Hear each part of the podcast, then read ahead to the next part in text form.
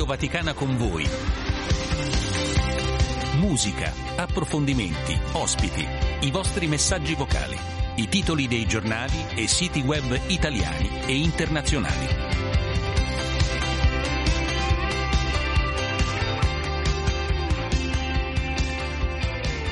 Luce Rossa, siamo in diretta, buongiorno da Andrea De Angelis. Oggi è venerdì primo dicembre, inizia dunque l'ultimo mese dell'anno, secondo alcuni il più bello dell'anno, altri vedono magari invece nell'inizio dell'anno nuovo il momento più roseo, fatto sta che è un mese sicuramente significativo per noi cristiani, il mese di dicembre. Ringrazio al di là del vetro Silvia Giovarrosa che mi guida in regia al suo fianco, il tecnico del suono questa mattina è Bruno Orti. Programma decisamente ricco ricco, quello di oggi. Parleremo tra l'altro di università e eh, migranti e poi ancora andremo tra pochissimi istanti a Dubai dove ieri si è aperta la COP28, ancora spazio alla musica, alle ultime notizie, ai nostri podcast e a molto altro ancora. Lo avete sentito nel Radio Giornale è finita la tregua tra eh, Israele e Hamas dopo l'attentato di ieri a Gerusalemme rivendicato da Hamas. La tregua era davvero in bilico. Poi c'è stato un lancio di razzi dalla striscia verso appunto Israele. L'esercito ha dichiarato che ehm, Hamas ha appunto violato la, la tregua, ci sono combattimenti eh, nel nord di Gaza ed è una notizia dell'ultima ora, dei raid israeliani hanno colpito anche il sud della striscia, ma secondo alcune fonti, e questa è davvero l'ultimissima Ora i colloqui per la tregua a Gaza tra i mediatori del Qatar e dell'Egitto continuano nonostante siano ripresi i combattimenti. Noi iniziamo in uh, musica e poi subito a Dubai. If I could change the way I live my life today, I wouldn't change a single thing. Cause if I change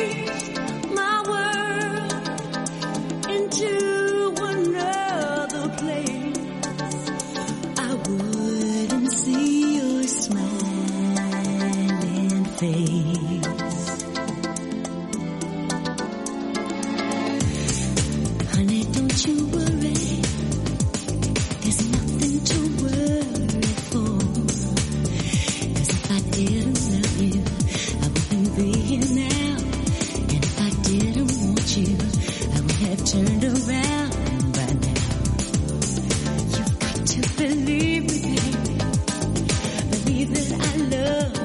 So. 'Cause if I didn't love you, I would have turned around. And if I didn't want you, then I would want you out.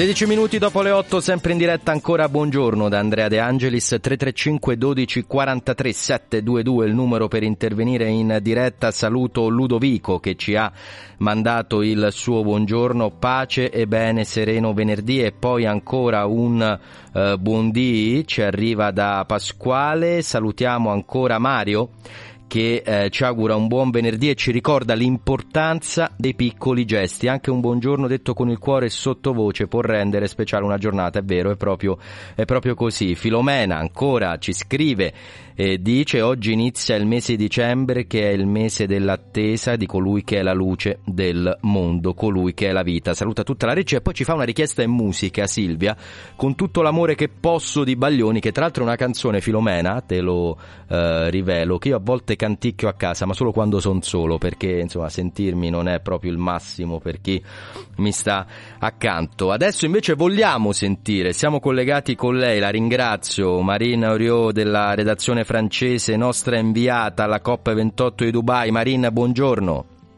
Buongiorno Andrea.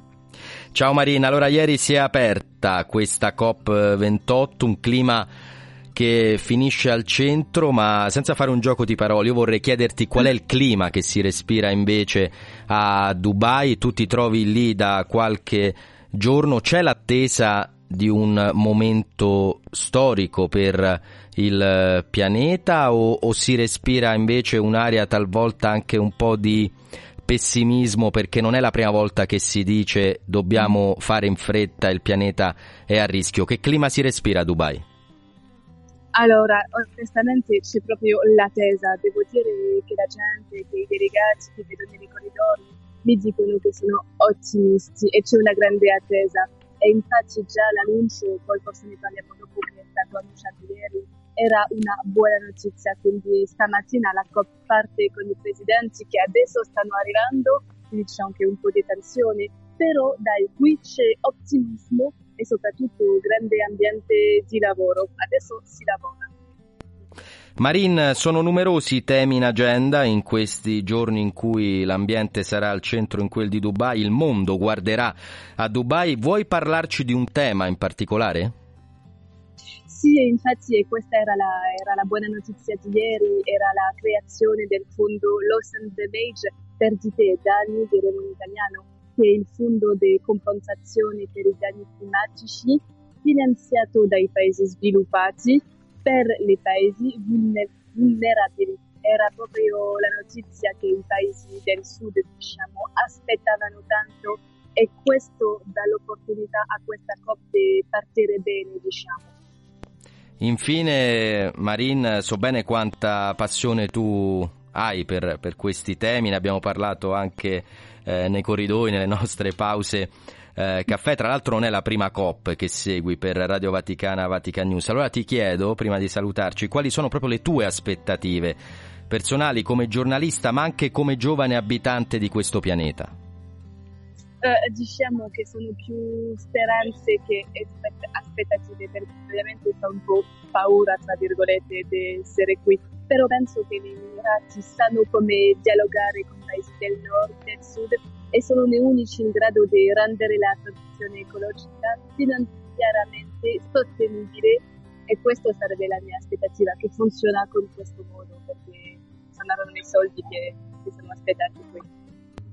Grazie Marino Rio, torneremo a collegarci con te anche nei prossimi giorni. Buon lavoro, grazie Marino. Grazie. Qualche appuntamento del giorno, sono le 8.20, vi ricordo che alle 12 dalla Santa Casa di Loreto potremo seguire insieme la recita della preghiera dell'Angelus e del Rosario, dunque pregare come ogni giorno alle 12 insieme su queste frequenze, quelle di Radio Vaticana, ma anche sui nostri canali social, in particolare su Facebook attraverso le nostre app e poi lo ricordo sempre in streaming su vaticanews.va. Stessa cosa potremo fare, potremo pregare alle 19 in questo caso con la Santa Messa che verrà celebrata dal Santuario dell'Amore Misericordioso in Colle Valenza, una frazione di Todi in Umbria dunque. Vi ricordo poi che oggi è anche l'anniversario della lettera apostolica di Papa Francesco Admirabile Signum sul significato e il valore del presepe. Infine si celebra oggi, primo dicembre, la giornata mondiale contro l'AIDS. Mi dicono la regia che abbiamo un vocale, ascoltiamolo. Buongiorno a tutti voi della Radio Vaticana. Da Sara e Giorgio. stiamo andando a scuola. Stiamo andando a scuola, anche noi eravamo così allegri quando andavamo a scuola, sì, forse sì, no, Bruno dice di no, io, io dipende, a volte sì, grazie, grazie davvero a questi due piccoli, questa piccola e questo piccolo ascoltatore, che bella, che bel entusiasmo nelle vostre voci, continuate a seguirci, non, non oggi perché state andando a scuola, ma i prossimi giorni aspettiamo altri eh, vocali da voi, buono studio, buona giornata, grazie, grazie ancora per questo messaggio, continuate a mandare anche voi, eh, anche se siete un po' più grandi, eh, ecco, arriva già una risposta di un'ascoltatrice che meraviglia la voce dei bimbi. È vero, è vero, è una meraviglia, non ci abitueremo mai. Continuate a mandare, dicevo, i vostri messaggi, anche i vostri vocali al 335 12 43 722. Ora ascoltiamo non un vocale, ma la splendida voce di Elisa. Tienimi su quando sto per cadere, tu siediti qui, parlami ancora se non ho parole, io non te lo chiedo mai, ma portami al mare, ballare, non ti fidare. Sai quando ti dico che va tutto bene così? E perdonami, sono forte sì, ma poi sono anche fragile. Non serve niente di particolare, solo tornare a pensare che tutto è bello e speciale. Non si dice mai, ma voglio impegnarmi a salvare un pezzo di cuore. Vivo senza sogni e tu sai che è così. E perdonami se sono forte sì, e se poi sono anche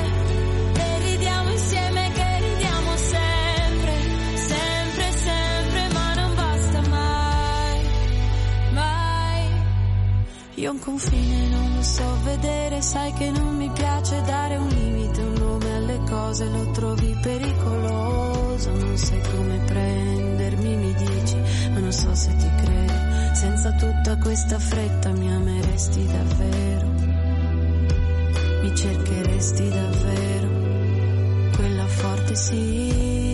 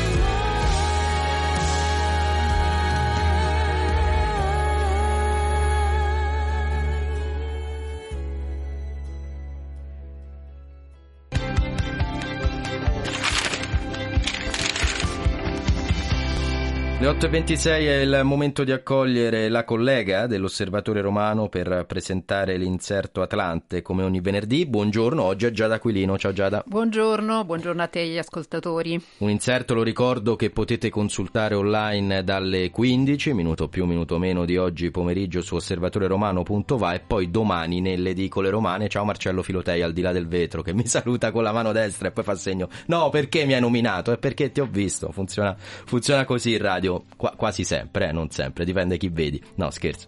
Eh, Giada, buon- buongiorno ancora, perché dobbiamo parlare di un argomento serissimo in, in realtà. Si parla di, di diritti umani che sulla carta ci sono e poi? Esattamente, purtroppo sono violati, questo è il titolo del nostro approfondimento di Atlante, l'inserto del venerdì dell'Osservatore Romano. Eh, il 10 di dicembre prossimo saranno 75 anni dalla Dichiarazione Universale dei Diritti Umani.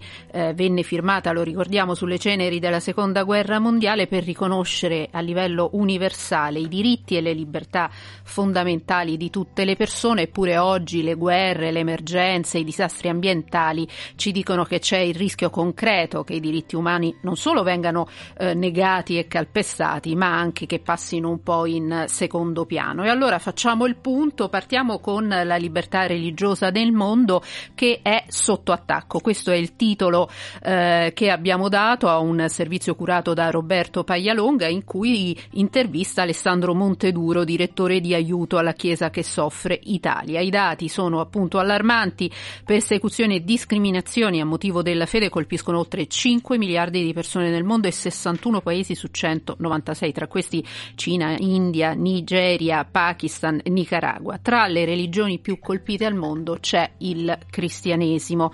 Nei 25 paesi in cui la persecuzione è più cruenta, dice Monteduro, vivono 307 milioni di cristiani. Sono dati veramente allarmanti e Papa Francesco lo ricorda più volte, dice oggi ci sono più martiri che all'inizio della Chiesa. Eh, mi piace citare qui un altro focus, si intitola La diplomazia della pace, eh, perché è dell'inviato speciale del governo italiano per la libertà religiosa. Sai chi è? È Davide Dionisi. Ah, il nostro amico, il collega Davide. Appunto, è un amico, è un collega, è una vecchia conoscenza delle frequenze della Radio Vaticana e dell'Osservatore Romano. Uno dei pochi che condu- scusa, non volevo interrompere, che, No. che conduceva in piedi spesso e questa Esatto, cosa la esatto, nota- è la grande, notavamo. è grande esperto musicale È vero. e soprattutto degli anni Ottanta.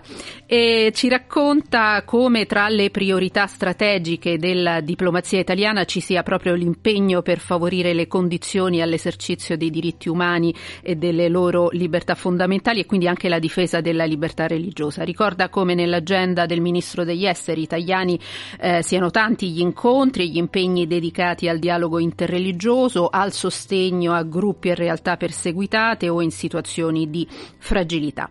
E poi passiamo a parlare di giornalisti purtroppo uccisi e anche attivisti in Messico. C'è un articolo di Francesco Citteric eh, in cui si constata purtroppo come eh, il Messico i giornalisti continuino ad essere presi di mira, cioè di fatto esercitare il diritto alla libertà d'espressione, di stampa e di denuncia equivale da quelle parti a scrivere la propria condanna a morte. È stato calcolato che in Messico solo lo scorso anno è stato documentato un attacco contro la stampa ogni 13 ore. Questo succede per i giornalisti, succede anche per gli attivisti, eh, i difensori della terra e dell'ambiente. Anche in questo caso il Messico si colloca ai primi posti di una poco invidiabile classifica.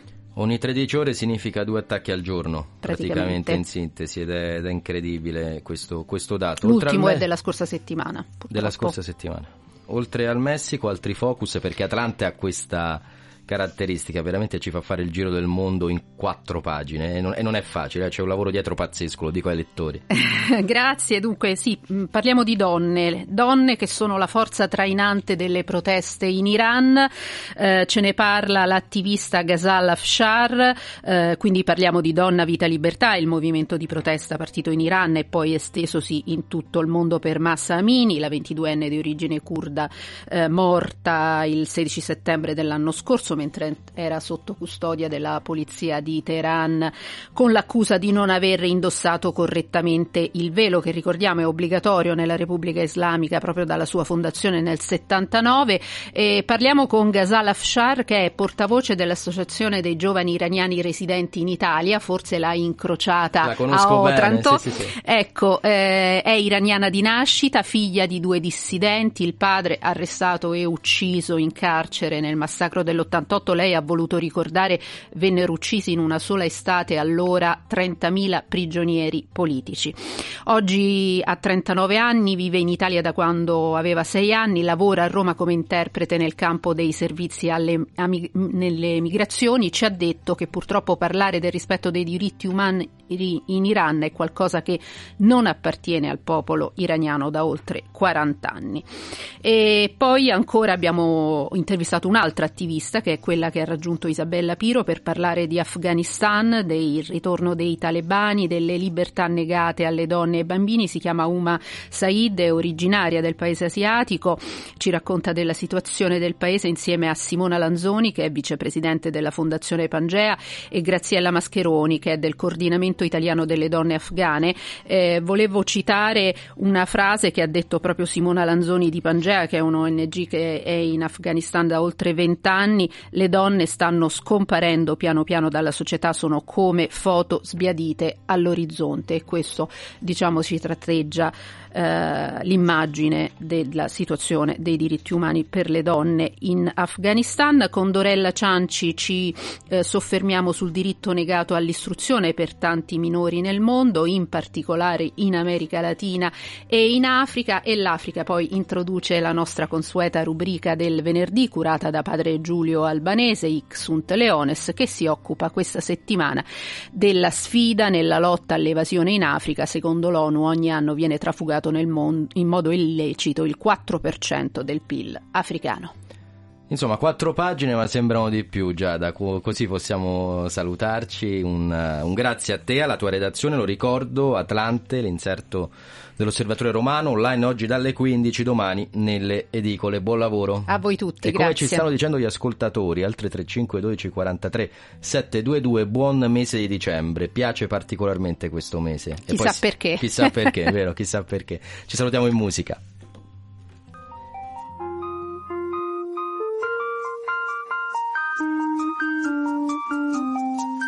We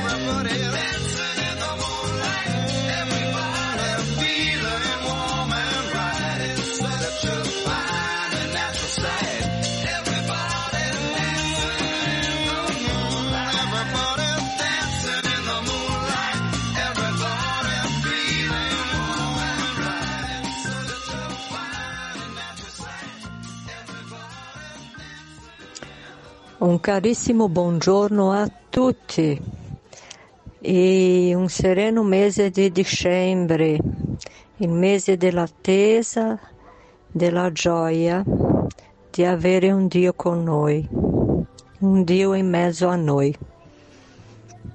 Buon proseguimento e grazie. Un Dio in mezzo a noi, così Roselì, nell'augurarci il buon mese di, di dicembre, questo mese che è iniziato esattamente da 8 ore e 37 minuti ed è il momento di andare sui siti internazionali.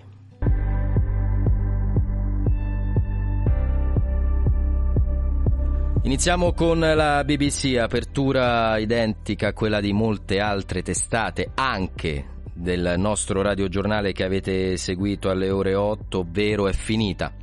La tregua tra Israele e Hamas, Israele riprende gli attacchi a Gaza dopo la fine della tregua, aerei colpiscono obiettivi a Gaza al termine di una tregua che è durata una settimana, dopo che Israele ha accusato Hamas di aver sparato razzi sul suo territorio, una tregua che stava vacillando in realtà da eh, ieri quando c'è stato un attentato nel cuore di Gerusalemme, quattro le vittime, rivendicato poi dalla stessa Hamas. Intanto, sempre la BBC in primo piano dà un'altra notizia, i palestinesi rilasciati che denunciano abusi nelle carceri israeliane. Sono oltre 200 i prigionieri che sono stati rilasciati da Israele nello scambio appunto di eh, persone con in particolare il rilascio di 105 ostaggi da parte di Hamas, quasi la metà delle persone prese in ostaggio dopo l'attentato terribile dello scorso 7 ottobre che tutti voi ricordate, sono passati quasi due mesi da quel giorno che ha riscritto la storia del Medio Oriente. Andiamo in Africa però con Nigrizia, in primo piano quello che accade a Dubai, la COP28, abbiamo sentito poco fa la nostra inviata, il titolo del quotidiano dei missionari comboniani, politiche ambientalisti su binari opposti. Perché? Perché le organizzazioni, scrive Nigrizia, della società civile chiedono azioni urgenti e impegni imprescindibili per un futuro sostenibile, giusto e resiliente, ma il dibattito su effetti e cause della crisi climatica si concentra invece sulla necessità di politiche di adattamento e sugli investimenti necessari. Il documento condiviso con cui i leader africani si presentano al summit è contestato dagli attivisti climatici. Andiamo su asianews.it, dunque cambiamo ancora eh, continente, no, perché abbiamo un, un, problema. Allora no, andiamo prima sulla CNN, torneremo su Asia News.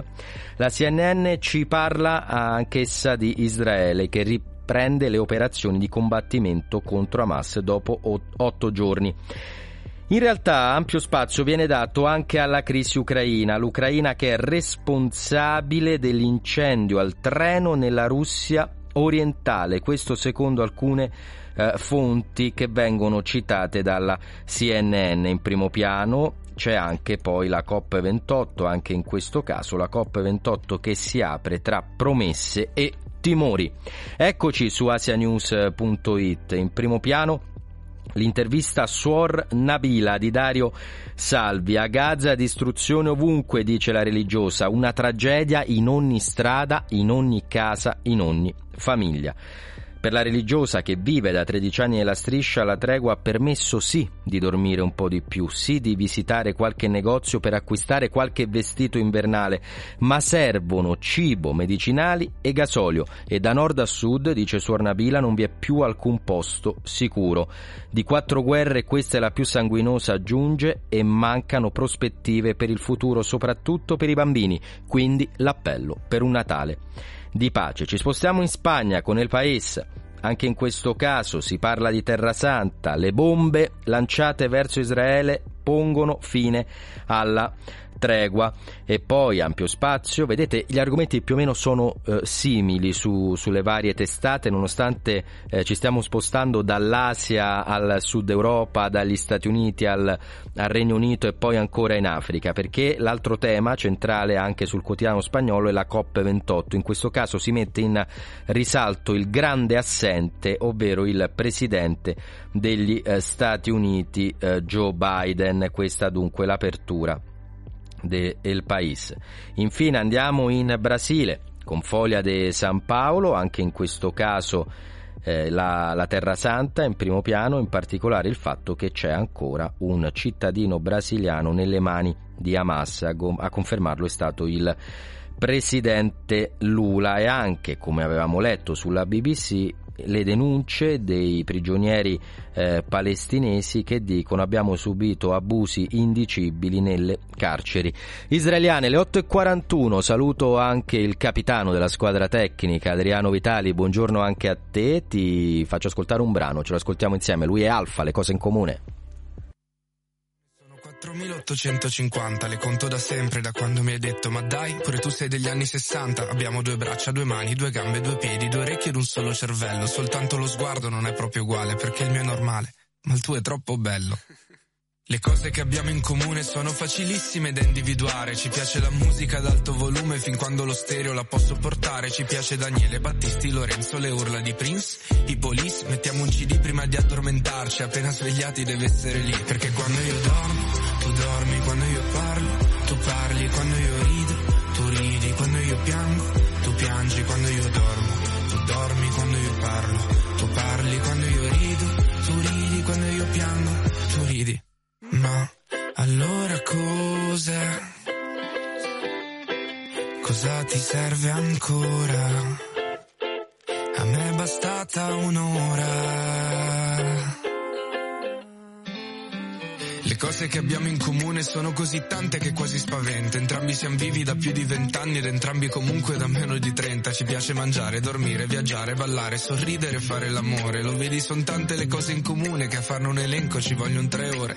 Abbracciarti, studiare il tuo corpo, vedere che in viso eri già tutta rossa. Intanto scoprire stupito e commosso che avevi le mie stesse identiche ossa. Allora ti chiedo, non è sufficiente? Cos'altro ti serve per essere certa? Con tutte le cose che abbiamo in comune, l'unione fra noi non sarebbe perfetta. Perché quando io dormo, tu dormi quando io parlo, tu parli quando io rido, tu ridi quando io piango, tu piangi quando io dormo, tu dormi quando io parlo, tu parli quando io rido, tu ridi quando io piango, tu ridi. Perché quando io dormo, tu dormi quando io parlo, tu parli quando io rido, tu ridi quando io piango, tu piangi quando io dormo, tu dormi quando io parlo, tu parli quando io rido,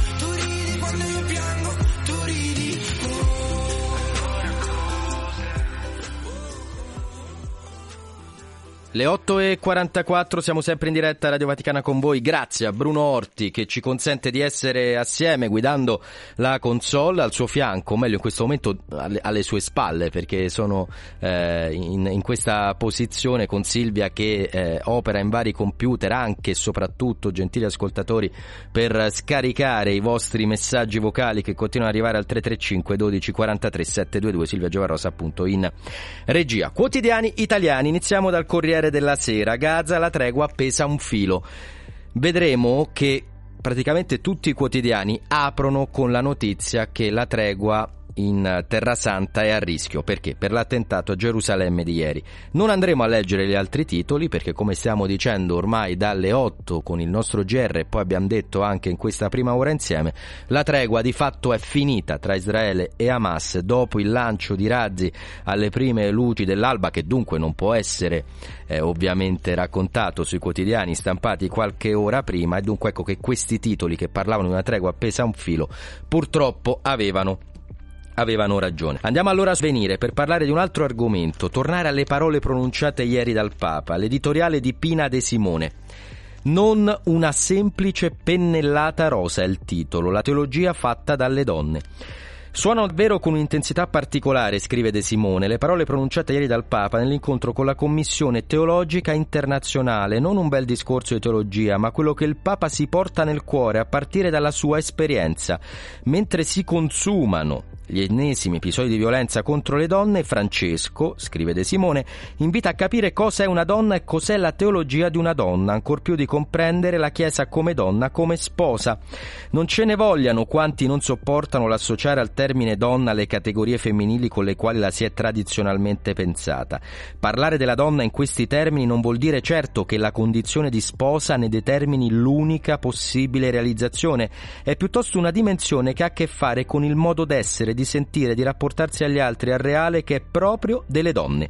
Essere sposa è come essere madre, lo si è anche se non si ha un marito e se non si hanno figli, almeno non biologicamente. Sta a indicare la capacità di assumere e di condividere senza riserve, sposare qualcosa e aderire a essa pienamente. Si può sposare una causa, una storia, un ideale. C'è dentro questo termine l'idea di una dedizione totale, incondizionata. E così, scrive ancora Pina De Simone su Avvenire, è la Chiesa che aderisce totalmente al suo Signore e ha nell'annuncio del suo amore la più profonda ragion d'essere, cui sceglie di dedicarsi con tutte le forze, appunto incondizionatamente. Andiamo sul giornale. A pagina 9 si parla di Italia, si parla di riforma costituzionale. I dubbi di Gianni Letta sul premierato. Letta difende le prerogative del Quirinale. Un eh, groviglio complesso da dipanare, scrive ad Alberto Signore, con l'ex sottosegretario che di fatto boccia la riforma Meloni. Bisogna tutelare il ruolo del Quirinale, dice Gianni Letta. Andiamo sul foglio, una notizia che non si trova in realtà su molti quotidiani, è quella che il foglio pone in prima pagina. I PM bussano ai servizi, è il titolo. I magistrati di Caltanissetta nella sede della ISE a caccia dell'agenda di Borsellino. La procura bussa a casa dei servizi segreti. Nei giorni scorsi alcuni quotidiani hanno riportato le ultime novità sull'eterna ricerca dell'agenda rossa di Paolo Borsellino e ora c'è una svolta. La procura di Caltanissetta ha fatto perquisire le case dei familiari di Arnaldo La Barbera, l'ex capo della squadra mobile di Palermo, morto nel 2002. La moglie e una delle figlie dell'ex questore palermitano sono indagate con l'accusa di ricettazione aggravata dal favoreggiamento alla mafia e c'è il sospetto che abbiano avuto per anni la disponibilità dell'agenda ipoteticamente acquisita illecitamente proprio dalla Barbera. Ciò che non è stato riportato e che il foglio è in grado di rivelare è che nell'ambito di queste perquisizioni i magistrati si sono spinti persino a entrare nella sede dei servizi segreti interni. Questo per quanto riguarda l'agenda di Borsellino. Andiamo sulla Repubblica, la trappola di Del Mastro è la prima notizia, si parla di giustizia, si parla di governo, il sottosegretario fece pressione sul DAP per avere le informazioni e permettere a Donzelli di attaccare il PD in aula su Cospito. Intanto Nordio dice al Consiglio Supremo della Magistratura, anche con le riforme il PM non dipenderà dal governo e poi ancora le parole di Gianni Letta, il Premierato riduce i poteri del Colle. Sempre Repubblica dà un'altra notizia che è giunta nel pomeriggio di ieri, ovvero il presidente Mattarella non ha firmato il DDL sulla carne coltivata. Ricorderete le polemiche della scorsa settimana, anche fuori da Montecitorio. Il Quirinale non firma il DDL sulla carne coltivata perché? Perché serve prima l'ok dell'Unione Europea. Andiamo sul fatto quotidiano, intercettazioni, converrà delinquere a fine anno. Il budget è limitato, l'idea del ministro Nordio è polemico il fatto con il ministro tagliare il fondo ascolti ai pubblici ministeri con un nuovo tetto massimo annuo. E poi infine sul messaggero e sul tempo perché arrivano buone notizie dal eh, mondo del lavoro. Vediamo cosa accade. Il messaggero, lavoro, picco di contratti e l'inflazione va ai minimi. Occupazione record, il tasso raggiunge il 61,8%. Di fatto in un anno sono stati creati 458.000 posti di lavoro. E poi cala anche, se non di molto, ma cala l'inflazione a novembre prezzi giù, a novembre prezzi giù, caro vita allo 0,8, il più basso dal marzo del eh, 2000. 21. Sempre per quanto riguarda l'economia, a pagina 2 il messaggero ci parla del eh, reddito di cittadinanza. A ottobre il crollo degli assegni. Ormai il sussidio arriva a meno di un milione di italiani e cala così la spesa per lo Stato 460 milioni nel 2023. Di occupazione parla, dicevo, anche il tempo a pagina 5 con il titolo L'Italia riparte, rilevazione Istat, a ottobre un aumento del 2% rispetto all'anno precedente, l'occupazione cresce ancora, senza reddito di cittadinanza scendono gli inattivi, l'incremento è stato riscontrato sia tra gli uomini che tra le donne in tutte le età, ma, e questo è un dato che desta qualche preoccupazione, c'è un buco, c'è un buco nell'aumento dei lavoratori nella fascia che probabilmente alcuni ritengono essere la più importante, ovvero quella tra i 35 e i 49 anni. Abbiamo un vocale, mi dicono alla regia, allora ascoltiamolo. buongiorno a tutti. Volevo augurarvi un santo e sereno venerdì e buon inizio di questo meraviglioso mese che è dicembre, che secondo me è tra i più belli.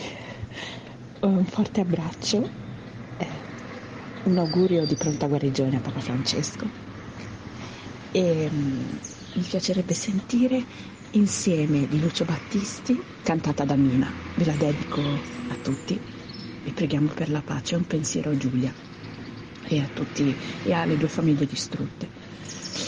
E, E finisce così. Grazie, grazie Serena. Quindi ancora una, una canzone ci chiedono Silvia i nostri ascoltatori. Visto che siamo leggermente in anticipo, se possibile, la richiesta che era arrivata prima di Baglioni, potremmo soddisfarla subito. Poi leggiamo ancora qualche messaggio, ne stanno arrivando tantissimi e ci salutiamo prima del GR Flash. Allora andiamo tra pochi istanti a rispondere a quella che era stata la prima richiesta delle nostre ascoltatrici. Prima però faccio in tempo, mi dicono, a leggere un messaggio. È quello di Maglio che ci scrive Dicembre per me è il mese più bello perché trascorro più tempo in famiglia, è vero, e anche questo è un dato. Ascoltiamo con tutto l'amore che posso e ritorniamo subito in studio.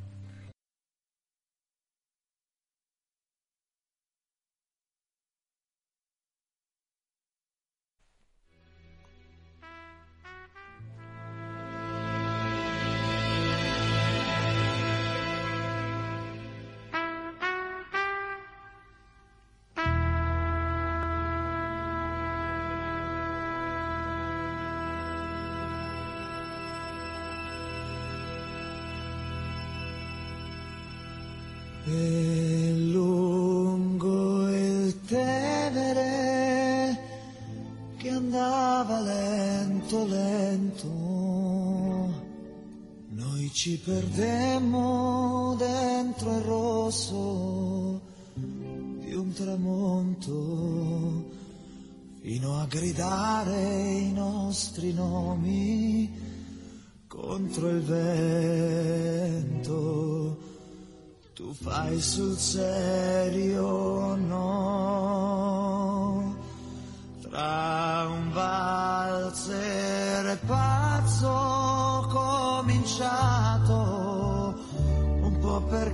caso tra le tue smorfie le mie dita dentro il naso noi due inciampammo contro un bacio all'improvviso. È troppo bello per essere vero, per essere vero, per essere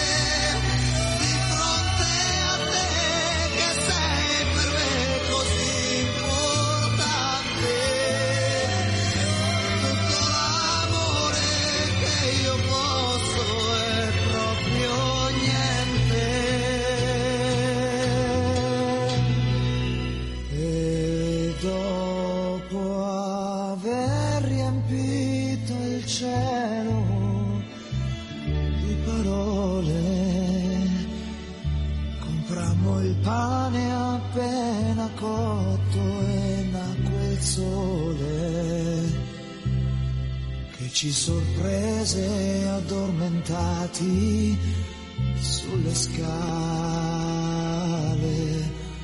la mano nella mano.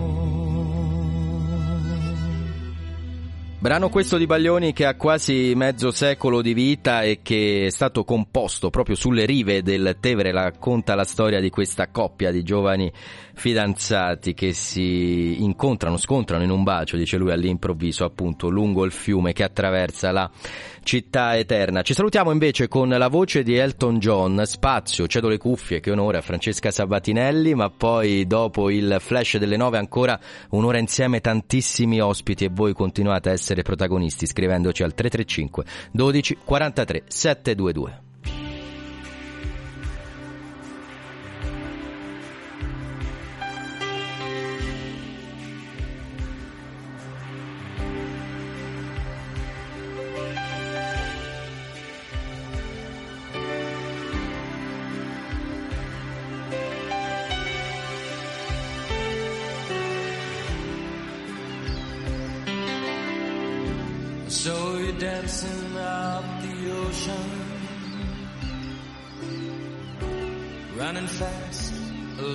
sun.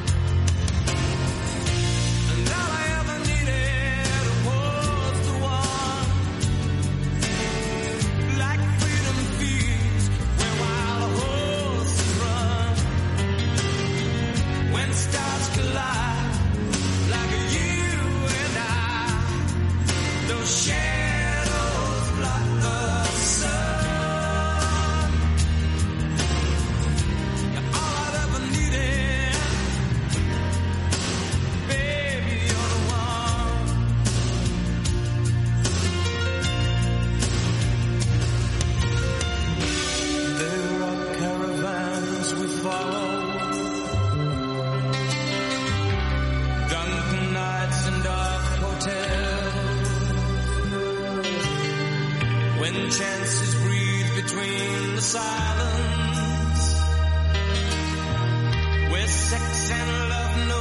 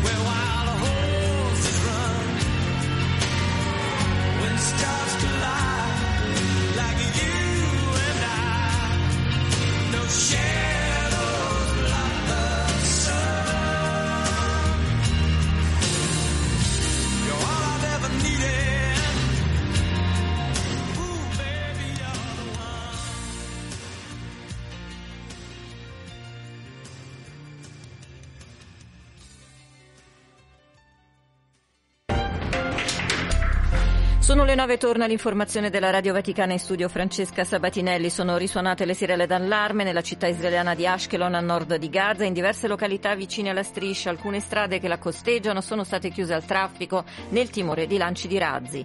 Almeno 11 civili sono rimasti uccisi in un attacco notturno dell'Is nell'est dell'Iraq. Il minibus sul quale viaggiavano è stato colpito dall'esplosione di mine.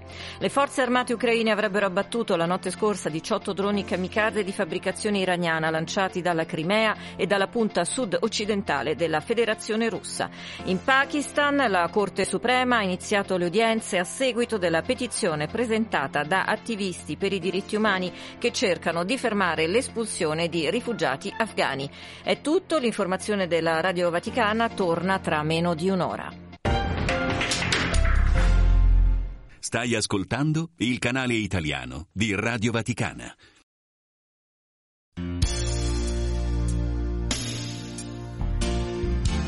Un minuto dopo le nove, grazie dunque a Francesca Sabatinelli, ancora un'ora assieme, accoglieremo tra un attimo i colleghi della redazione francese, poi parleremo tra l'altro di salute, di podcast e di università e migrazioni.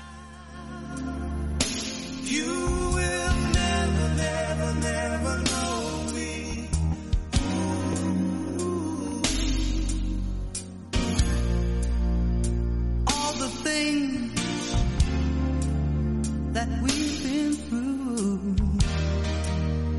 You should understand me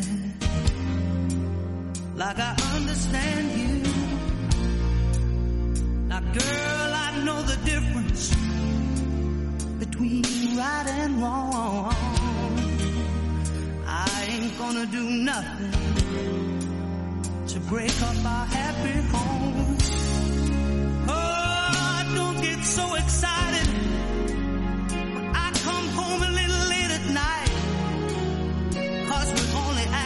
children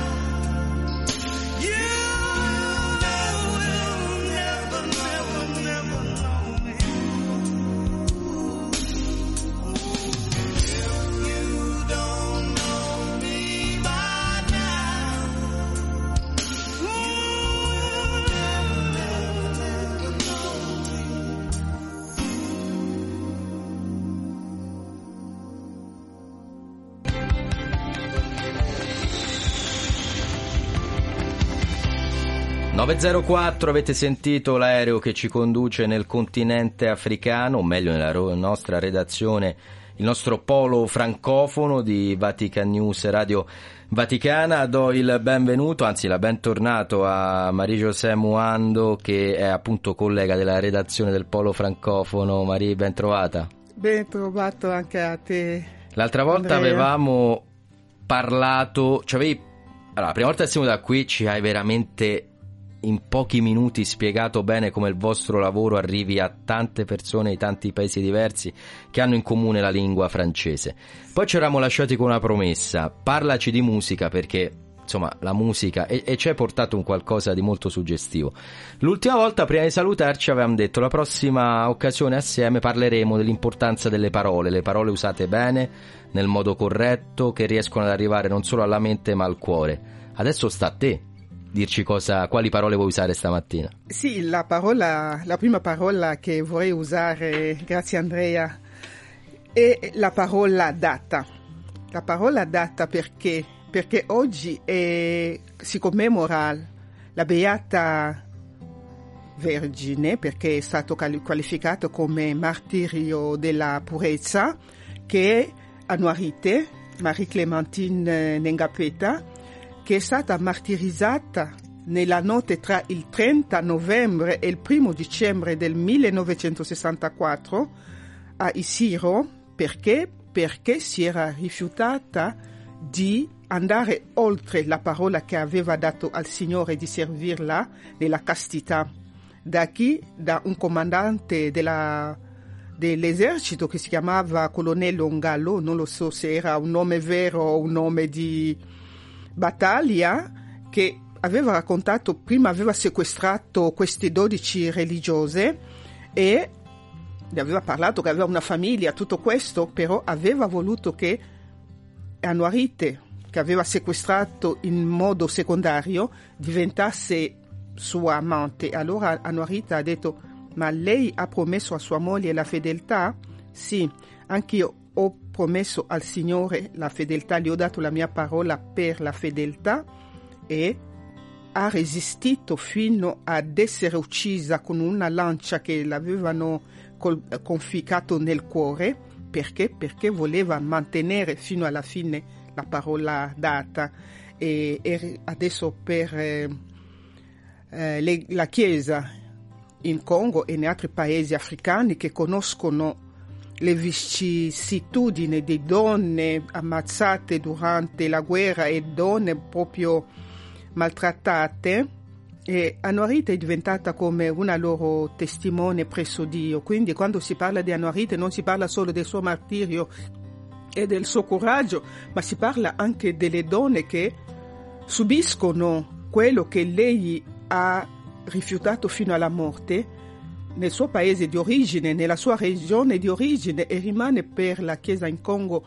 un momento di preghiera per la salvaguardia delle donne. Infatti quando il Papa Francesco è venuto in Repubblica Democratica del Congo ha ricevuto molte di queste donne, ha sentito molte testimonianze su quello che hanno subito. Quindi la prima parola che io vorrei dare per la trasmissione di oggi è proprio la parola data, il rispetto, la fiducia nell'impegno data nella parola data. Con il termine data hai fatto anche un gioco di parole, perché appunto la parola data, quindi quello che è stato pronunciato e non si vuole tornare indietro, ma ci ha riportato anche indietro di 59 anni a una data ben precisa, quella notte tra il 30 novembre e il 1 dicembre del 64 sono passati esattamente 59 anni. Abbiamo ancora una parola? Abbiamo ancora una parola. Possiamo parlare adesso di quello che avevamo detto nell'altro programma sull'eufemismo. Quindi la parola che io scelgo in quanto comunicatrice o comunicatore a dire agli altri che effetto questa parola può avere sugli altri. E avevamo parlato che nella tradizione africana molte parole non si dicono così direttamente e si usa gli eufemismi perché per far sì che questa parola non abbia un effetto negativo sulla persona che la ascolterà. Ed è importante non avere un effetto negativo anche nel momento in cui, e, e- e capovolgiamo il punto di vista, vado ad ascoltare chi mi dice qualcosa, perché non so se sei d'accordo, ma a volte un rischio per noi giornalisti e più in generale per eh, noi che abitiamo questo tempo è quello di non prestare la giusta attenzione a chi ci sta rivolgendo la sua, la sua parola. Questo è vero anche nel tuo paese o noti delle differenze a secondo delle culture? C'è chi è più attento ad ascoltare l'altro, chi meno, o magari un tempo c'era più attenzione quando magari parlava una persona anziana e oggi si tende a, a prestare meno attenzione, meno ascolto? Adesso la società africana, almeno da dove vengo io, è suddivisa in due parti.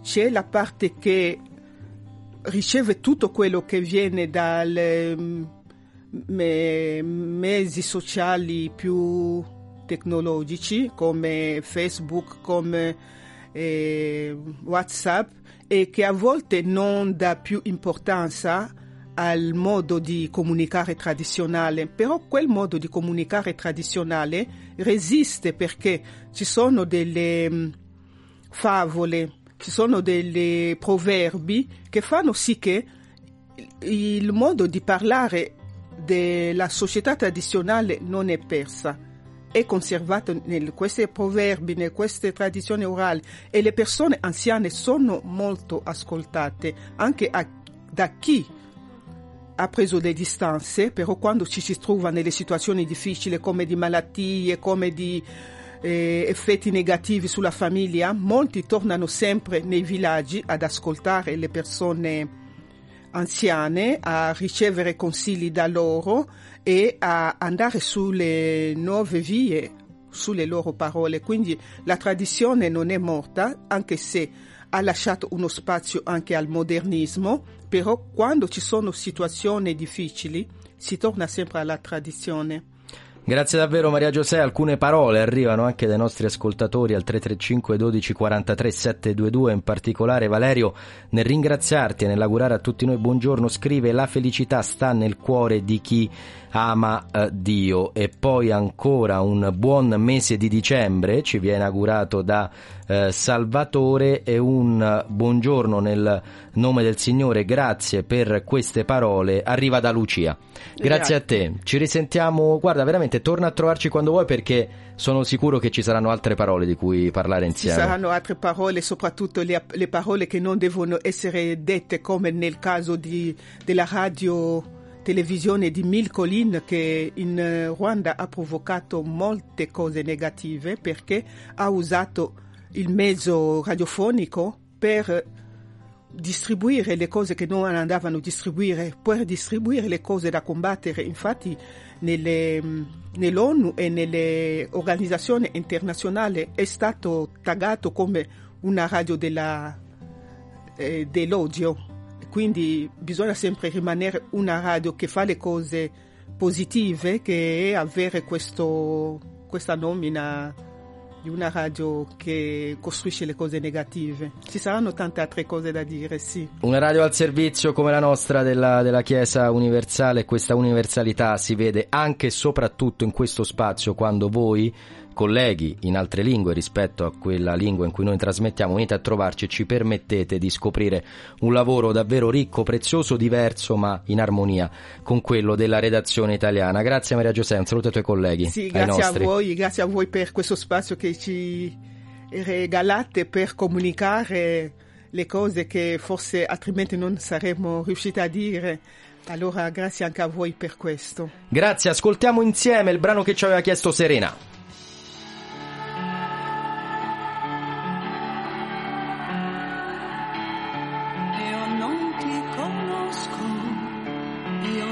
So chi sei, so che hai cancellato con un gesto i sogni miei. Sono nata ieri nei pensieri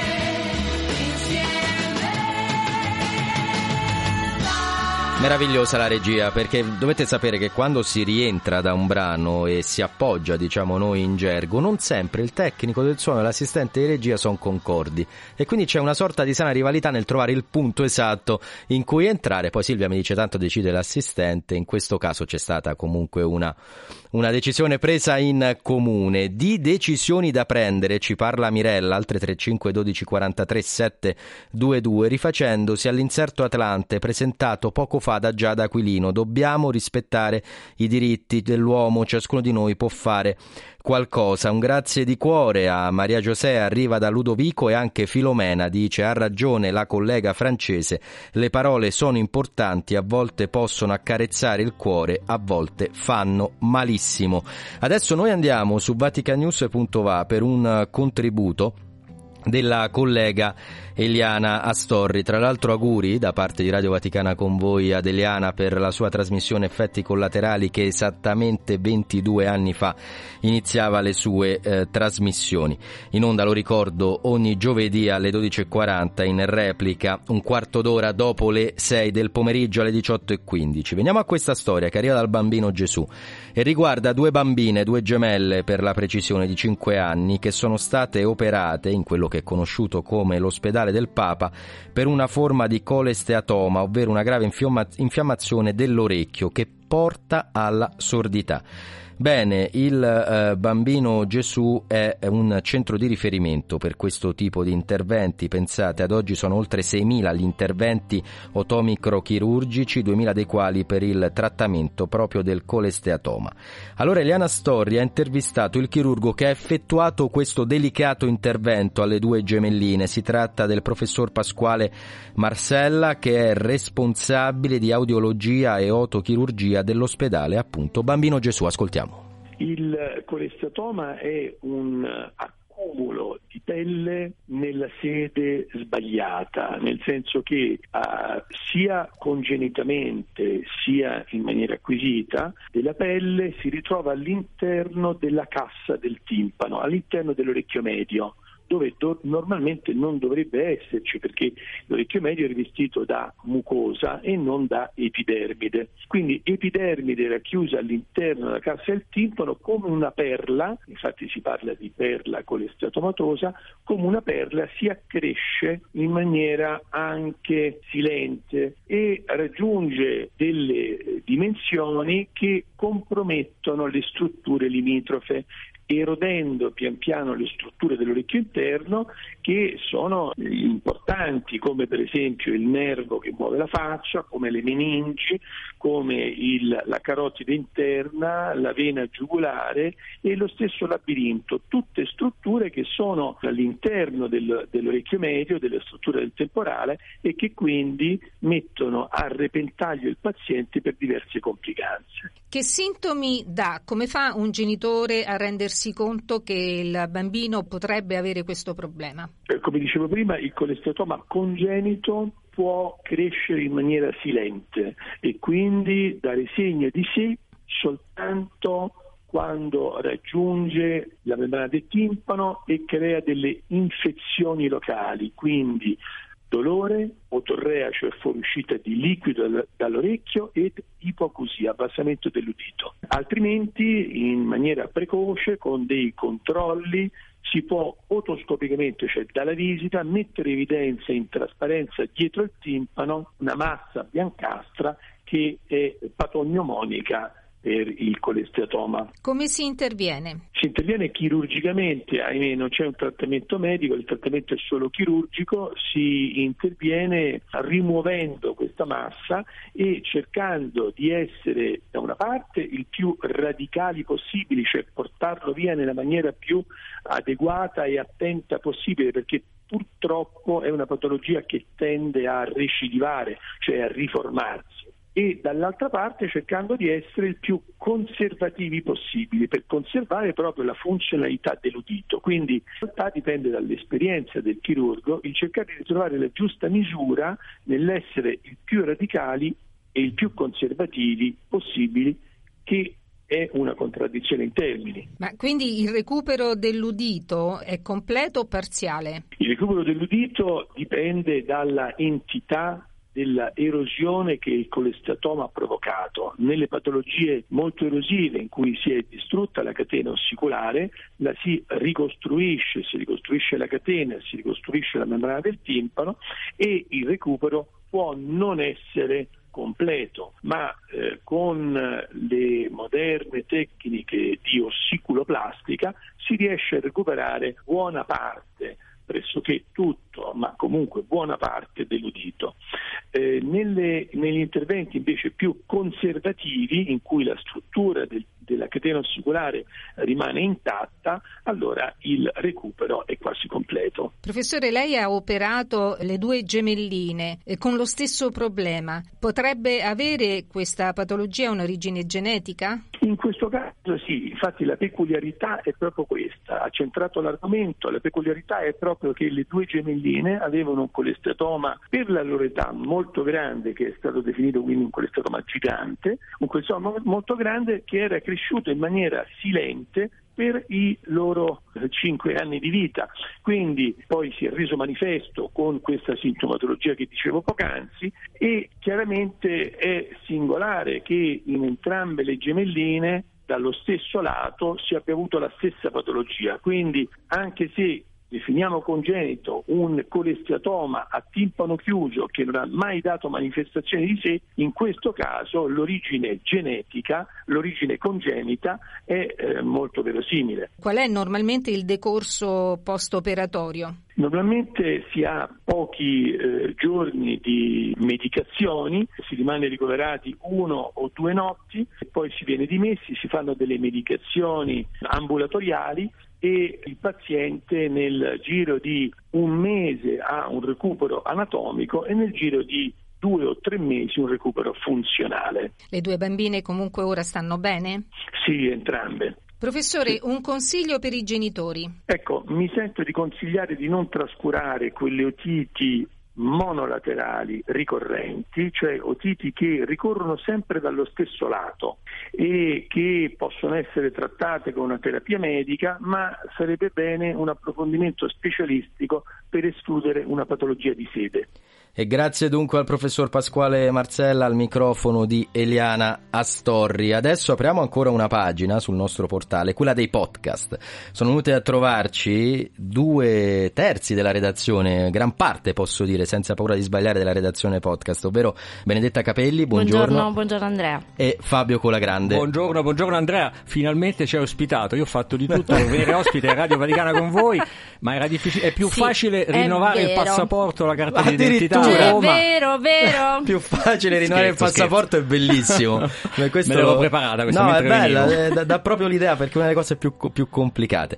No, ogni volta insomma che, che venite qua è- è un piacere perché ci permettete di veramente toccare con mano quella che è la nostra multimedialità, ma abbiamo toccato anche con mano quello che è il successo del vostro lavoro ieri grazie ad un premio che è stato ricevuto dalla nostra testata per il Popcast, ovvero il podcast con il quale la scorsa primavera il Papa ha ripercorso i suoi dieci anni di pontificato assieme al nostro collega Salvatore Cernuzio che ne è ideatore e autore. A realizzare questo prodotto è stata la vostra redazione, dunque tu Benedetta Benedetta, tu Fabio e il nostro Amedeo Monaco. Complimenti, che premio è questo secondo premio, eh, de- questo secondo posto al premio De Carli? Ah, il premio De Carli è un premio prestigioso perché riguarda l'informazione religiosa. eh, questo- in questa edizione alla quale hanno partecipato circa 40 lavori eh, c'erano tre sezioni diverse e eh, Salvatore insieme a noi ha vinto eh, ha- mh, il secondo posto, ha preso il secondo posto eh, per, eh, nella sezione Chiesa, e guerra, pace,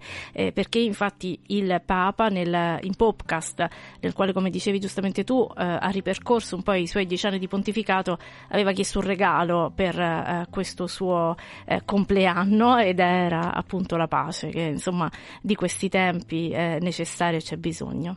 Davvero, io ricordo ancora l'emozione, anche in redazione Fabio, quel giorno nel- nell'ascoltare, perché lo diciamo sempre, i podcast potete ascoltarli come, dove, quando, quante volte volete, la voce del Papa in un nostro prodotto, era un'emozione condivisa. Sì, tra l'altro eh, l'emozione sta anche nel fatto che Salvatore ha avuto un dialogo con il pontefice che ovviamente ha preceduto l- la registrazione, spiegando al Papa cos'era un podcast, spiegandogli come sarebbe stata utilizzata la sua voce e il Papa che è sempre curioso delle novità eh, del futuro eh, ha, ha voluto eh, stare al gioco e quindi ha rilasciato questa intervista che poi è stata pubblicata proprio il giorno del decennale, quindi il 13 marzo scorso, ehm, ovviamente in formato diverso, non era una semplice intervista ma era montata, realizzata come un podcast, quindi con sonori, musiche, citazioni anche da- dai, dai tanti eventi di questi dieci anni di pontificato. Quindi eh, il Papa è stato un grande collaboratore, mi permetto di dire. Dai podcast premiati ai podcast neonati, perché da poche ore è online il podcast Pace in Terra, storie di avvento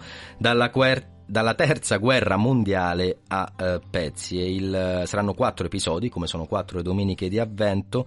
Il primo riguarda il Medio Oriente. Da dove nasce l'idea di questo podcast e cosa ci aspetta? Eh beh, l'idea è, è un po' quello che abbiamo sempre fatto qui alla Radio Vaticana, tu che da tanti anni sei al microfono lo sai, cioè nei tempi forti, eh, avvento, quaresima, eh, cercare di dare eh, un significato concreto, incarnato alla speranza che è legata in questo caso alla nascita di Gesù, il Dio della pace. Cosa significa oggi Dio della pace? Significa cercare nei luoghi di quella che il Papa chiama la terza guerra mondiale a pezzi, quindi abbiamo scelto Medio Oriente, Ucraina, Yemen, Sud Sudan, cercare eh, gli spiragli di luce, cercare quelle storie, eh, quei fatti che fanno davvero incarnare la speranza di Gesù bambino nel mondo. Quindi sentire ehm, testimonianze, persone, giornalisti, colleghi che raccontano storie che veramente fanno intravedere la luce nel buio eh, della guerra e sentire anche le voci dei papi che si riferiscono a quei conflitti. Questo è un po' eh, il gioco di questi eh, quattro podcast. Abbiamo cominciato col Medio Oriente proprio eh, nei giorni in cui, come tu hai raccontato oggi, la tregua purtroppo è stata rotta. E allora, prima di chiudere con Benedetta Capelli, ascoltiamo il trailer che avete realizzato proprio per gli amici di Radio Vaticana con voi.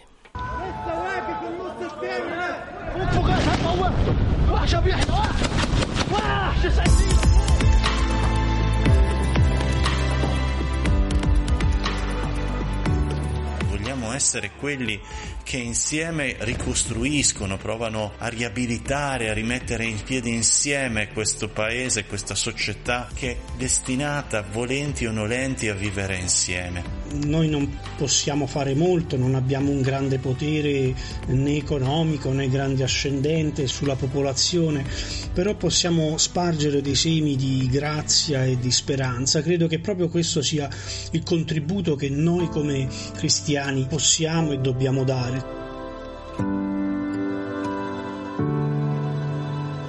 Pace in terra. Storie d'avvento dalla terza guerra mondiale a pezzi. Online su Vatican News, Spotify e le principali piattaforme podcast. Come dice podcast Fabio Colagrande non lo dice nessuno, ti viene proprio voglia di cliccare. Benedetta, per chiudere, mi piace con te una riflettere su quello che è il titolo dell'articolo che presenta questo podcast Pace in Terra, articolo a firma di Fabio appunto Colagrande.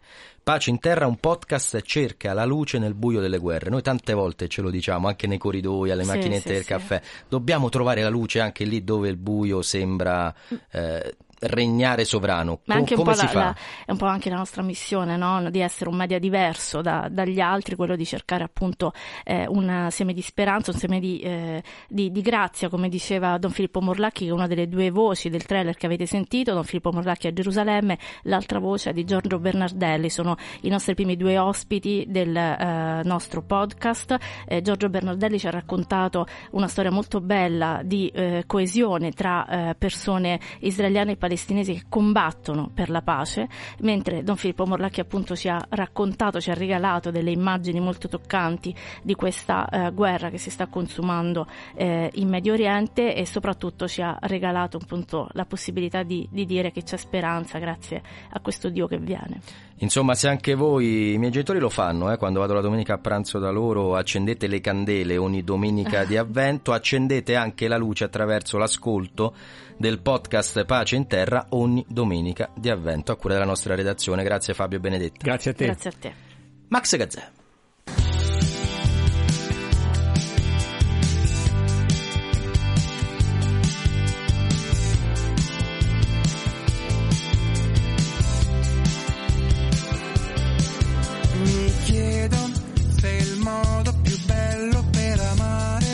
Amare sia quello che già era previsto dalla legge universale. Nessun contrasto mai tra l'uno e l'altro amore. Chiaro il concetto, chi ama lo fa non per morale, ma per libertà e include tutti in questi sentimenti veri. Ma vuole averne tanti insieme senza freni, condivide l'anima con chi l'anima gli dà. Che c'è di male. Se mi innamoro con frequenza è naturale e non è vero che ora devo dare un taglio a quest'amore se ti voglio ancora bene come dal primo vocale a quanto pare è solo un fatto di retaggio culturale. Se metto un limite al mio cuore mi domando cosa fare. Per lasciartelo capire in un secondo che non c'è niente di male.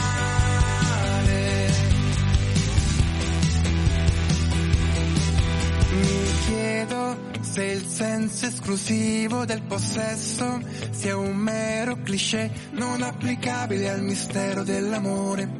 L'amore è privo di ogni logica e ragione. Ti sembra giusta l'idea che la tua anima gemella sia quella e chissà dove che l'ha nascosta il cosmico creatore. Si può svilire un gioco simile l'amore, condividi l'anima con chi l'anima ti dà. Che c'è di male? Se mi innamoro con frequenza è naturale e non è vero che ora devo dare un taglio a quest'amore se ti voglio ancora bene come dal primo vocale a quanto pare è solo un fatto di retaggio culturale. Se metto un limite al mio cuore mi domando cosa fare per lasciartelo capire in un secondo che non c'è niente di male. E poi sarò pure un idealista ma mi fa perdere la testa. L'ipotesi di un'altra libertà vuoi negare, dissentire, criticare, protestare ma forse il fatto è che non hai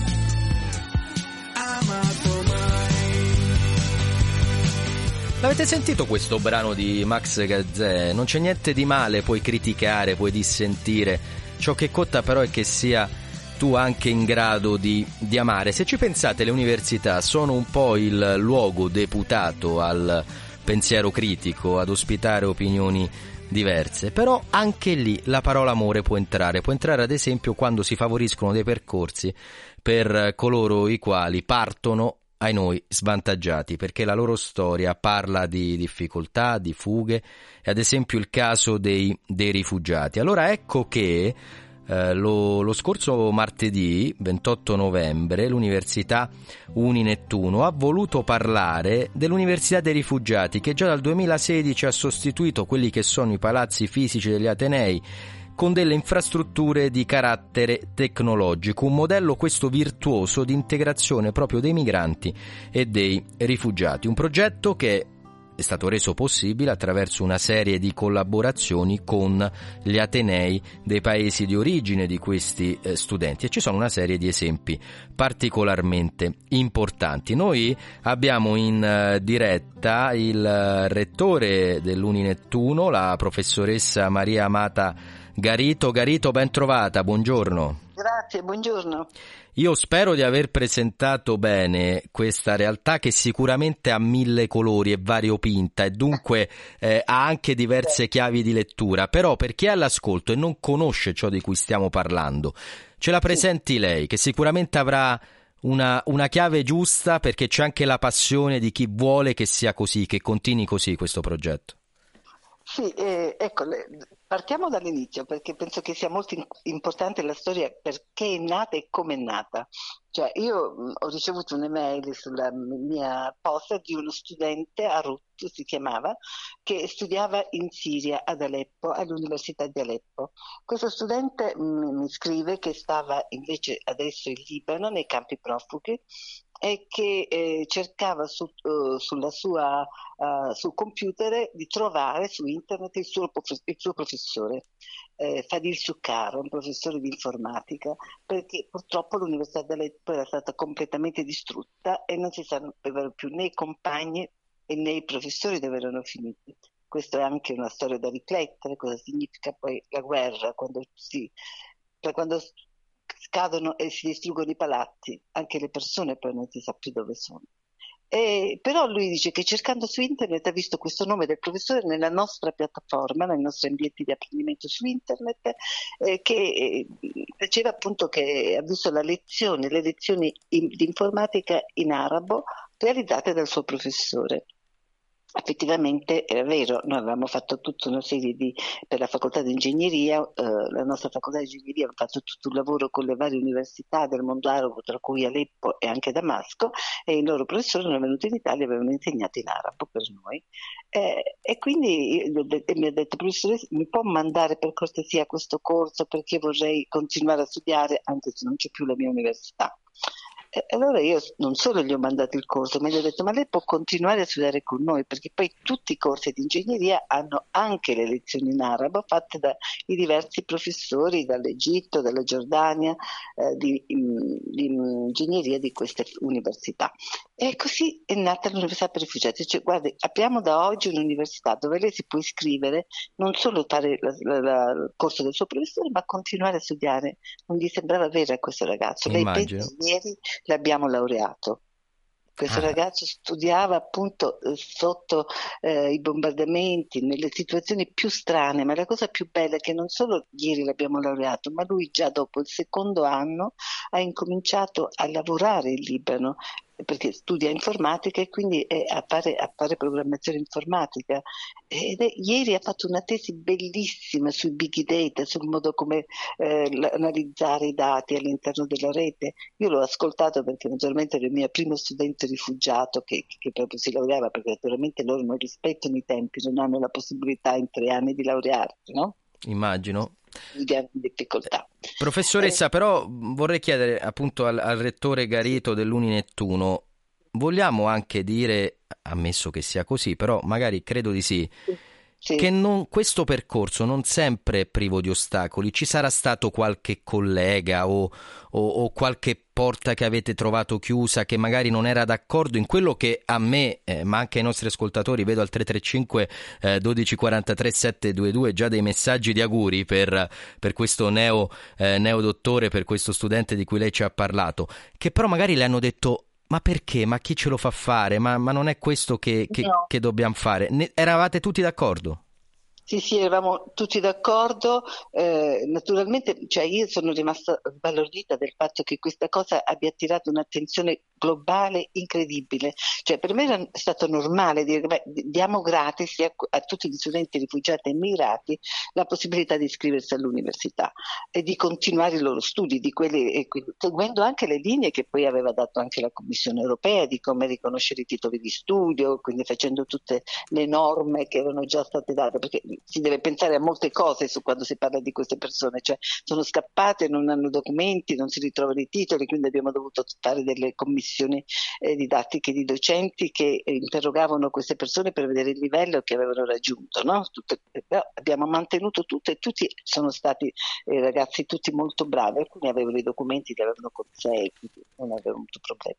Ma è stato importante eh, pensare che come se avessi fatto non so che cosa. A me questo mi, mi- mi ha sbalordito. Pensa che l'ONU ha voluto che io andassi a parlare all'ONU, sono andata in- eh, all'ONU a presentare il progetto. eh, come- cioè, è normale, do- doveva essere un fatto per tutti normale. Pensare che molti di questi rifugiati sono professori, persone che, non- che hanno studiato, giovani che avevano iniziato la carriera accademica e che non potevano continuare, quindi che la vita si era spezzata due volte, non solo perché non stavano più a casa, ma anche perché era stato- erano stati spezzati tutti i loro sogni e tutte le loro aspirazioni. E questi sono i rifugiati spesso. Poi c'è anche un'altra categoria, ma molti sono anche persone che hanno dovuto abbandonare tutto ciò che avevano creato. Rettore, Rettore Garito, abbiamo ancora un minuto prima di salutarci, però ci tengo perché come dicevo all'inizio si, si sente la passione nel, nel tono della sua voce e soprattutto in ciò che sta affermando con, con forza e chiarezza. Vogliamo lanciare un appello perché il Papa tante volte nel parlare delle migrazioni ha chiesto di utilizzare quei verbi eh, che, che ben conoscono i nostri ascoltatori, quindi accogliere, promuovere, integrare eh, il, il prossimo e poi ci ha invitato a essere creativi, creativi nel bene. Voi state realizzando questo, è palese sotto gli occhi di tutti, ha citato anche l'invito delle Nazioni Unite. Ma a chi e c'è invece volge lo sguardo dall'altra parte del- con degli slogan talvolta anche magari facili, aiutiamoli a casa loro, oppure non c'è lavoro per noi, figuriamoci per gli altri. Lei a queste persone cosa si sente di dire in un minuto? Eh, Penso che non conoscono il mondo e che soprattutto sono egoisti di fronte alla realtà. Perché non, non si può, guarda, no, no, io non credo che ci possano essere persone così chiuse e ottuse nell'umanità, perché eh, anche a noi potrebbe succedere la stessa cosa. Lei- e quindi è importante pensare ad aiutare gli altri perché si aiuta se stessi, cioè l'aiutare queste persone e ridare loro fiducia significa rid- reinserirli nel mondo e quindi avere un momento migliore, di, anche un mondo più vivo, più vicino alla pace. Cioè non è che le guerre succedono solamente perché poi ci sono le persone che sono cattive, ma perché noi non li abbiamo mai aiutati delle volte ad essere diversi. Ci sono i capi che sono cattivi, ma anche quando ci sono eh, tutto quelli che sono i fondamentalismi, eccetera. Mol- Molte volte si rafforzano proprio per questo distacco e questa chiusura della- degli altri verso di loro. Cioè, io, io l'unica cosa che vorrei dire dice, guardate, tutti, tutti noi abbiamo dei sogni, non uccidete i sogni delle persone, quelli che già l'hanno avuto uccisi per tante difficoltà che hanno dovuto affrontare, ma riaiutiamoli a farli diventare di- loro, non solo a farli sognare, ma a ridargli dignità. Io questo penso che l'uomo non deve mai dimenticare che siamo tutti stessa, sotto lo stesso tetto che è il cielo e quindi aiutarci significa proprio anche vivere meglio noi. Grazie al rettore dell'Uni Nettuno, la professoressa Maria Amata Garito. Abbiamo parlato dell'Università per i Rifugiati. Professoressa, lei vive a Roma? Sì, sì, a Roma. Ci facciamo gli auguri di buon anno in presenza all'inizio del prossimo anno? Ci viene a trovare qui in Vaticano? A me piacerebbe molto. Benissimo, a posto. Allora, allora inizieremo anche con lei il nuovo anno qui a Radio Vaticana con voi. Buona giornata, grazie. Grazie, arrivederla. Santo del giorno, vediamo a chi fare gli auguri di buon onomastico oggi.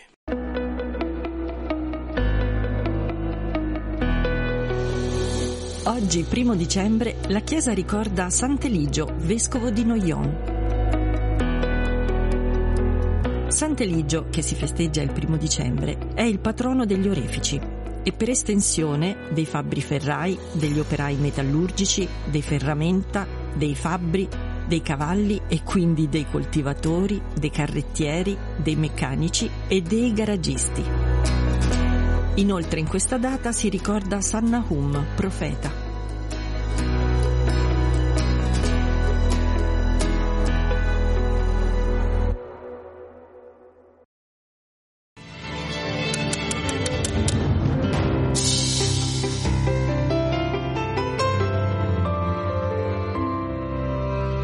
Volte siamo troppo puntuali con Marcello Filotei, poi si abitua bene e il giorno che, che slitta di qualche minuto il nostro appuntamento. Marcello, buongiorno. Buongiorno a te e agli ascoltatori.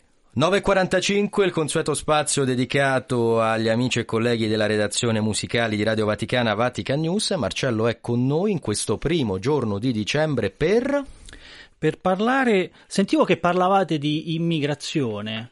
Allora, allora eh, è un caso ovviamente, però voglio parlare di un grandissimo compositore che, stato, che era figlio di immigrati russi negli Stati Uniti, che non doveva essere proprio una situazione tranquilla, non era di quelli particolarmente abbienti e quindi faceva anche lavori umili, però essendo poi un genio dal talento spropositato, adesso lo conosciamo tutti, ed è Gershwin, che insomma ha scritto parecchie cosette, diciamo. Che che- anni- di che anni parliamo, Marcello? Stiamo parlando della fine dell'Ottocento, lui era del 1898, è nato a Brooklyn e è morto a Beverly Hills nel 37.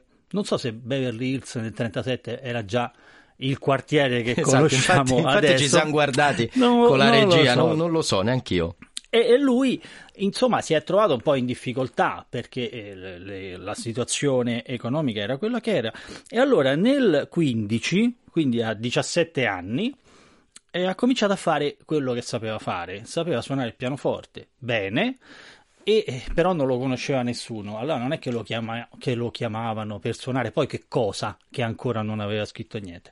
E allora faceva il dimostratore dei pianoforti per un'azienda eh, musicale dell'epoca, la Remic a New York. Quindi lui, diciamo, si guadagnava da vivere facendo vedere quanto suonavano bene questi pianoforti. Poi, ovviamente, ha cominciato a scrivere canzoni, canzoni famosissime, ed è stato sempre un po' in bilico tra il mondo della tradizione classica e il mondo invece pop. E, e con questo metodo ha avuto un successo incredibile. La cosa eccezionale di Gershwin è che riesce come pochissimi a tenere insieme questi due mondi. E lui però ha anche un po' di soggezione, un po' di sudditanza psicologica verso il grande, eh, la grande tradizione europea, che gli Stati Uniti insomma, hanno meno storia eh, nella musica in generale. Cioè la storia quella come la consideriamo Certo. noi, perché quell'altra storia è lunghissima. E potremmo diciamo, fare altre ecco, trasmissioni. Potremmo fare altre cose. E quindi lui ha cominciato a scrivere cose un po' in bilico. Per esempio dei preludi che eh, sono il preludio è una forma eh, europea, diciamo, nata qui e cresciuta qui. Lui però l'ha riscritta, reinterpretata secondo una tradizione eh, statunitense, secondo quello che sentiva per strada. Proviamo a sentirne uno.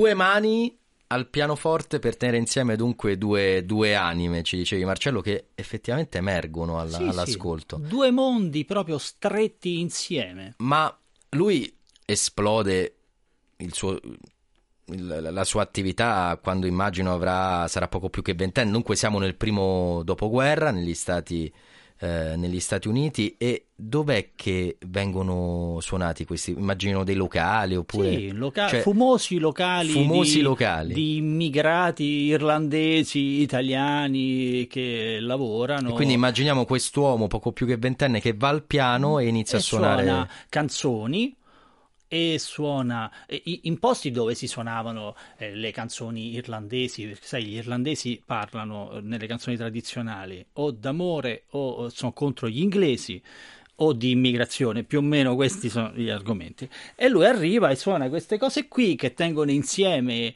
l'Occidente in pratica, però la- il nuovo mondo con, eh, con la tradizione e lui ci tiene, ci tiene tanto a voler essere visto, anche rappresentato, questo poi negli anni successivi, come un compositore a tutto tondo. Però ancora in questa fase qui, certo, li chiama preludi, però ancora sta in, sta in mezzo insieme, che poi in realtà c'è sempre rimasto.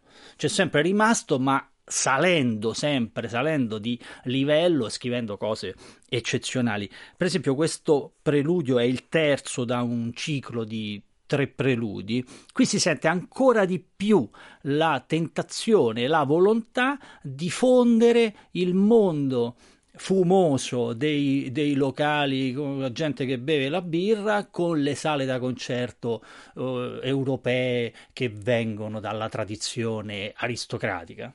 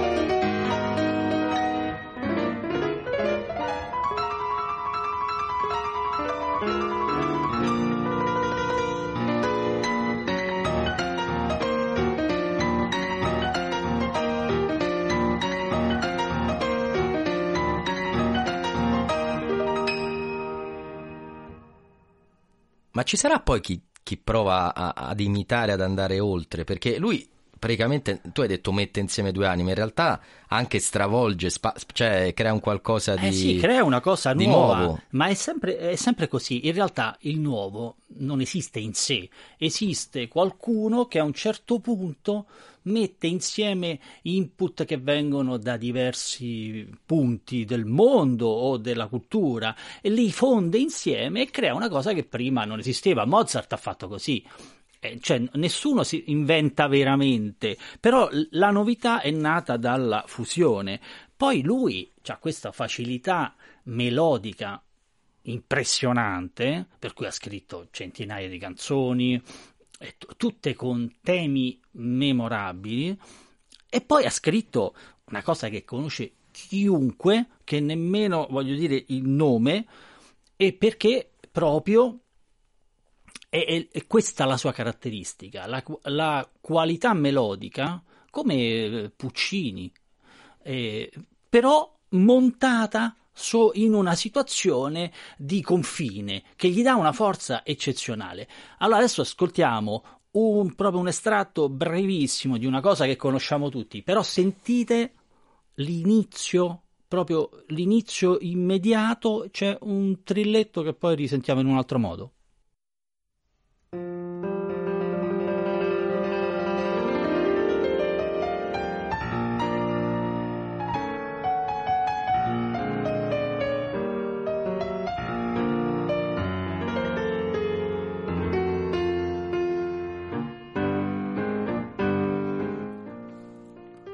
Trillo più famoso del Beh, mondo, la Rapsodia in Avevi, blu. avevi ragione tutti, perché quando Marcello dice tutti io tremo, invece no, aveva no. ragione in questo caso. E questo, Anch'io. questa cosa qui eh, mi ha fatto venire in mente un aneddoto famoso. C'era questa festa organizzata per il compleanno di Ravel, che era andato negli Stati Uniti, lui era già Ravel, era già famosissimo. A questo compleanno c'era pure Gershwin. E, e Ger- e Ravel apprezzava Gershwin, gli ha chiesto di suonare qualcosa, lui ha suonato tutta la serata.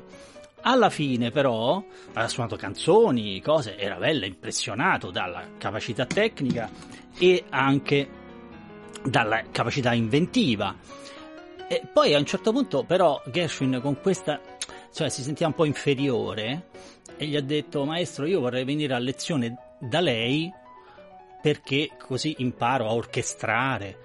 E Ravel pare che gli abbia risposto, comunque non gli ha date le lezioni per non rovinarlo. Ma gli ha detto: Lei è un ottimo Gershwin, perché vuole diventare un pessimo Ravel? Eh, giusto. E questo aveva ragione Ravel, perché a a orchestrare Gershwin era bravo. E infatti, se noi adesso lo sentiamo, all'inizio di questa Rapsodia in blu, nella versione per pianoforte e orchestra, lui ha inventato tri- quel trillo lì, l'ha dato al clarinetto con un glissato che è diventato un gesto iconico. Prima però di ascoltare, ricordiamo questa sera cosa accade alle 22. Alle 22 ogni sera ci sono le trasmissioni dei programmi musicali che sono per tutti. Ogni lunedì, martedì, non c'è nemmeno bisogno di scegliere un giorno, alle 22 Sempre. tutti i giorni, sempre. Così non vi sbagliate. Non vi sbagliate, c'è tutto, dalla musica antica alla musica contemporanea. Io ringrazio Silvia Giovarosa in regia, tecnici del suono si sono alternati, gli amici e colleghi Bruno Orti e Daniele Giorgi, da Andrea De Angelis il grazie più sincero a tutti voi. Appuntamento a domani con Luca Collodi, rilanciamo proprio come si fa bene Marcello a te. La Rapsodia in blu di Gershwin nella versione per pianoforte e orchestra, attenti al trillo del clarinetto.